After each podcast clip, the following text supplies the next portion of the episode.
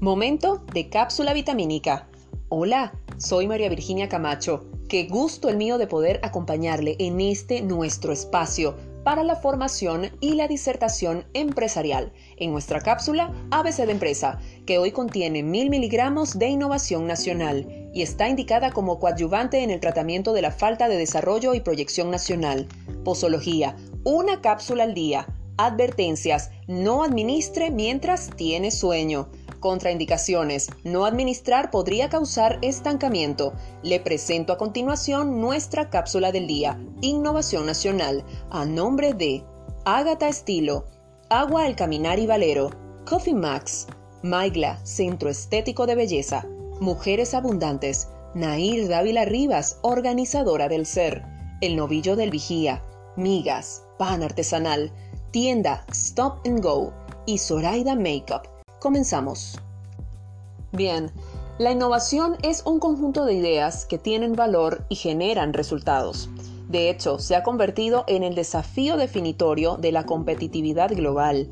Para gestionarla bien, las empresas deben aprovechar el poder de la ubicación en el terreno de la creación y comercialización de nuevas ideas. Sin embargo, desde el punto de vista empresarial hay muchos elementos que la deben conformar y estas deben ser principalmente las garantes de la innovación.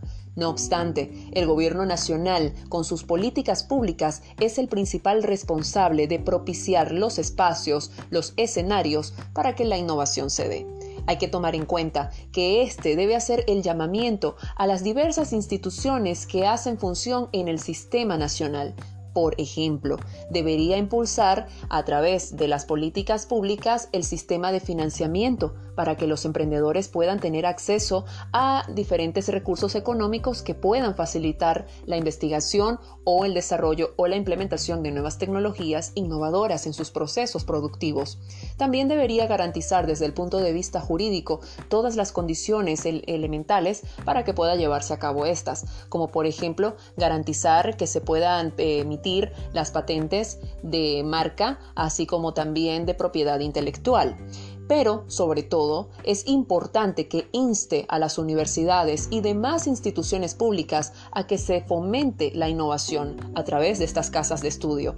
Pero también es importante que los demás entes organizativos, como por ejemplo instituciones que albergan los gremios, fomenten la innovación a través de esas mismas plataformas de encuentro, para que de esta manera se pueda manejar un lenguaje común que pueda impulsar un beneficio colectivo a través de la innovación y con esta podamos dinamizar la oferta y la demanda a través de la creación de productos que puedan dinamizar el entorno productivo interno y también facilitar las exportaciones, además de alimentar el Producto Interno Bruto y alimentar también todo lo que viene siendo la participación de las empresas en cuanto a pagar los aranceles o los impuestos que se deben eh, hacer eh, por su actividad económica. Bien, así como los elementos mencionados anteriormente, también juega un papel fundamental el espacio, el territorio de la ciudad, del municipio, de la comunidad, porque a través de allí es donde se puede implementar un proceso innovador dependiendo de la capacidad productiva de ese espacio. Un ejemplo, si la capacidad productiva de esa zona es agrícola, se debería implementar una innovación en cuanto a los procesos productivos, bien sea cárnicos, alimenticios de otros rubros, entre otros. Por eso es importante que se tome en cuenta las políticas internas de cada municipio que vayan en función del desarrollo, es decir, que los municipios, los alcaldes, los concejales puedan jugar un papel fundamental en cuanto a la emisión de políticas que puedan o cumplan con un reglamento hacia la innovación que inste a los empresarios, a las instituciones académicas, a que se fomenten actividades innovadoras, casi como un deber, como una responsabilidad, como una obligación.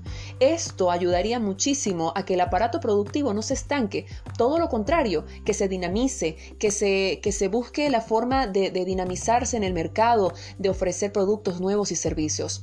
Bien, la estandarización es muy importante también para los procesos del control de calidad, Pero ojo con esto, implementarla mucho ocasionaría un estancamiento progresivo de la innovación. ¿Por qué? Porque sencillamente se cumpliría con los mismos pasos productivos de hace mucho tiempo en corresponsabilidad a la calidad y se está obviando un elemento nuevo, vanguardista, que puede eh, ocasionar la innovación en ese momento. Por eso es importante que todas las instituciones participen activamente en la innovación nacional, donde el gobierno, tanto nacional, regional y municipal, hagan unan esfuerzos e impulsen y también insten a las universidades y a las demás instituciones gremiales a que se empiece a implementar la innovación como principal elemento o garantía hacia la proyección o de desarrollo de un país a través de los municipios y comunidades.